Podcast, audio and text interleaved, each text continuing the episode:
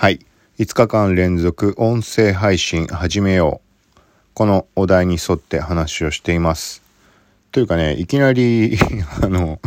まあ、そう言ったのにってとこなんだけど、昨日2日目の配信で Twitter でハッシュタグ付け忘れてるの俺。あの、タイトルを音声配信始めようとはしてるんだけど、あシャープがくっついてなくて、ハッシュタグになってなかったっていう、これはもう脱落なのかな。なんか今その第2回目のやつの配信のキャプションを見てみたら、なんかそこにはハッシュタグ入れてあったんだよね。後で入れ、入れたのかな。あの、ラジオトークの、その、聞いてくれた人が応募するフォームの URL を入れるのに、後で拾いに行って、で、ツイッターにシェアした後にキャプション欄にハッシュタグ合わせて入れたのか、うん、ちょっとわかんないけども、もしかしたら脱落になってんのかなと思うけど、一応3日目もやってきます。はい。で、今回は、今回はというか、そうだね、ラジオトークやってんのに、この効果音全然使ってないから、これ入れてこうかなと思って、で、ちょっとね、疑問だったのが、いつだか入れてみたんだけど、なんかその前後かなんかって声入んなくなる？なんか押した後にすぐ喋ってたら、そこのボリュームが全然ものすごいちっちゃい音になってて、ちょっと今テストで喋りながら何かしら音入れてみるので、はい、喋り続けます。あこれじゃダメか、ちょっと分かりづらいね。もっと長く喋ってないとダメだね。はい、喋り続けます。ここら辺から音ちっちゃくなって、ここら辺も聞こえなかった気がするんだよね、前回。もうこのぐらいのタイミングが戻ってるかもしれないけど。はい。うん、どうなんだろう、これは。ちょっとこれは、まあいいか。適度にこの効果音入れつつやっていこうかなと。はい。で、本題の方、まあ音声配信始めよう。まあ音声配信をおすすめするような話というところで、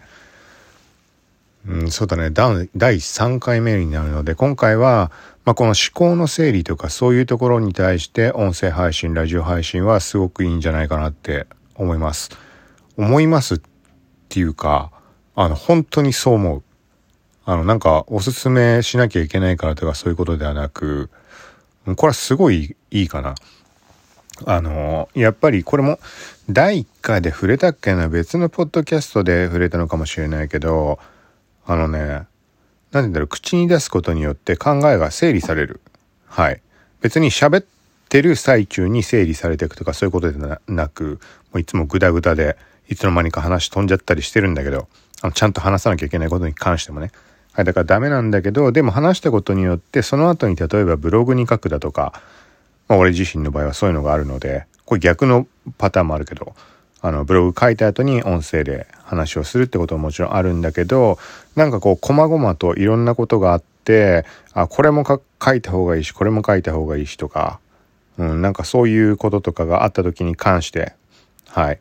とかなんかね、ブログに書く書かない限らず、なんか気づいた点で、これちょっとやってみようかなだったりとか、まあ新しいチャレンジ的なことでもいいし、まあ何でもいいんだけど、なんかそこに関して、こう口に出すっていうのってすごい楽にできるので、文章書くのと違って。で、ブログに書くっていうのは、第1回で触れたのとちょっと似てるところがあるんだけど、今回の話に関しても。やっぱりこう考えて書いてしまう。で、誰かに見せる前提。もちろん、ポッドキャストも聞いてもらう前提ではあるんだけど、あのーなんていうの？音声に関してってまだまだ、そのね、冒頭再生するけど最後まで聞いてみようと思う人ってなかなか少ないと思うんだね。最初聞いてみて面白そうなら聞くとかそういうことじゃん、基本的には。で、対して、あの、ブログに関しては、この、なんていうの？斜め読みっていうの？こう流してみるような感じで見出しだけ拾ってパーって見ていくみたいな感じがあると思うので、だからそういう意味合いで全体をね、こう見られる可能性っていうのは高い。もちろんすぐに閉じてきてしまう人もいるとは思うんだけど、例えば目次ぐらい見るとか、はい。に対して音声の場合ってそれがないので、つまりは今こんなに、こんなにってこともないけど、まあ、話したところで聞いてもらえてないっていう前提で考えてます。もちろんブログの記事に関しても読まれない前提で書いてはいるんだけど、はい、読む人なんでごく、あの、本当に限られた人だけ、その最後の方まで読むなんてのはね。はい。それがより音声に関してはあると思うので、あんまり細かいこと気にせず、はい。まあ、比較的、あの、楽な感じで話せるんじゃないかなと。もちろんね、これね、聞いてる人もいるだろうし、喋りが、あの、下手くそだから聞いてもらえないとかっていうのもあるのかもしれないし、まあ、そもそもさ、あの、どこまで聞かれたかっていうのもわからないからね、ポッドキャスト。これさっきツイートしたんだけど、すごい不思議で、あの、どこのポッドキャスト見ても4箇所、5箇所ぐらい使ったけど、1個もわかんないよね。ラジオトークに至っては、ま、再生回数すら出ないっていうのがまああれなんだけど、はい。まあ、出ないのがメリットってところもあると思うけど、はい。まあ、そんな感じで、とにかくそんな細かいことを気にせずに、今こうやってポンポンポンポン話していきます。なので、やっぱり口に出すっていうことは、あの、やっぱり記憶に残りやすいし、うん、なんかそういう意味合いで頭の中が整理される感じっていうのはあるんじゃないかなと。はい。だからまあ一回ね、こうやってね、あの何も考えずにバーッと例えばブログに書こうと思ってる内容があったとしてそこに対してこうねなんだろう何項目かはやっぱり必要だったりすると思うんだけど一つのテーマに対して。っていうところを音声でもうデタラメデタラメっていうかまあもう特にあの構成考えることなくバーって喋ってしまったとしても喋り終わった後にあこれ言い忘れたなとかあこれはもっと違う言い方すればよかったとか順序が逆だったとか最初に言えばよかったなとかはい。そういうところが、あの、後で話し終わった後に、なんか自分で適当にやったにもかかわらず、そういうところやっぱりね、何かしら思うところが出てくるので、そこをまず箇条書きかなんかにすることによって、ブログとかそっち側の、あの、記事の見出しの順番が決まったりとか、まあ、より伝わりやすいんじゃないかなっていう感じに、あの、構成が組めたりとか、なんかそんな感じはあるんじゃないかなと思います。はい。で、なおかつ、あのなんだろうな実際にブログをこの音声配信してからブログ書くってなるとあのねやっぱりね無駄にあの書いてしまう癖がまあ個人的にあるのでそういう人も多いと思うんだけどなんか書き出すと長くなっちゃうみたいな要点絞れないみたいな。それが自分でも一回話してるから要点がわかるんだよね自分で。あこれこれ言う必要なかったなとか、まあ、グダグダなってた箇所っていうのは自分でも当然わかると思うのではい。そういう意味でなんだろうもう感覚的にもその文章の構成的にも要点だけ絞れるっていうのは無駄を省けるのはもちろんなんだけどそれだけじゃなくてこれ重要なのかもねあの気持ち的に納得ができる。こう文章を書いててここはまあ書かなくてもいいかなってここはとか思ってもいやでもなせっかくここまで書いてるしとかでなんかね貧乏症じゃ文章に対しての貧乏症じゃないけどなんか今頭に浮かんじゃったものはどうせ書く機会ないかもう書いちゃおうって。で、結局書き続けて長くなって、途中でなんかもうまとまりなくなって終わってしまう。下書きになってしまう。みたいなことになりがちなんだけど、個人的にはね。まあそういう人も多いと思うんだけど、それが結構解消される感じがあります。だって一回もう喋ってるわけだから、なんていうの、自分の感覚的にはもう満足感が得られてるわけよ、これ。そのなんか伝えた感とか、本当に聞いてるかどうかは別として、はい。まあそういうところがあるので、そこすごいいいとこかな。今、今そこなんか思い、思いついたというかたどり着いたんだけど、うん。なんかそれ結構大きい気がするかな。うん、だからね、無駄を本当に省いてできる。だから両方の効果かな。最初に触れた、あの、自分がもう話した内容は頭の中で当然分かってるわけだから、うん。だから要点絞って目次レベルで出していける何をまず書くかっていう大枠段落が分けられる。はい、でそこに対して後半で言った各段落の中の無駄な部分を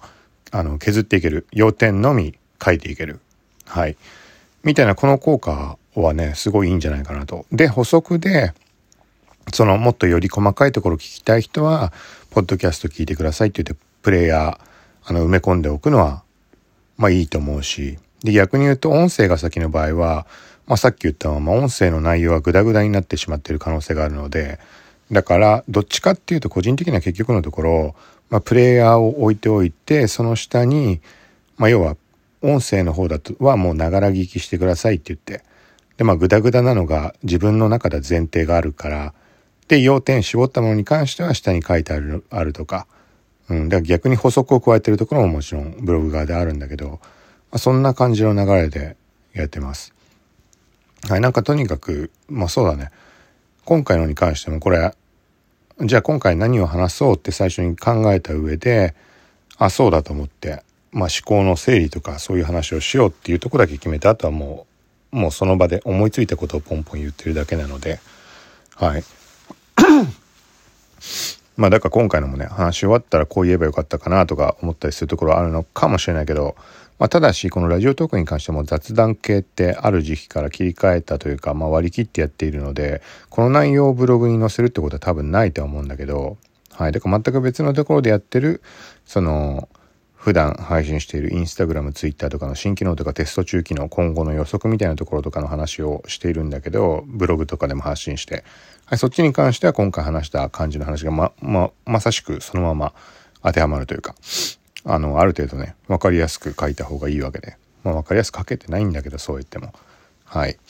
まあ、みたいなところで、そこの文章を書く人だとか何か表現する人、あとはまあ、あれだよね、まあ人前で話したりとかする人に関してはね、もうそもそもこのポッドキャストとかラジオ配信とかする時に困るようなことはないんだろうけど、まあ何かしらそういうのが苦手で、うん、なんか喋るっていうとこの抵抗感を少なくしたいとか、そんな人に関してはね、まあ、もちろんこれは喋る練習にもなると思うからいいんじゃないかなと。はい。ということで、音声配信を始めよう。第3回目。もう対象から外れてしまったかもしれないけど、一応話をしました。はい。で、一応、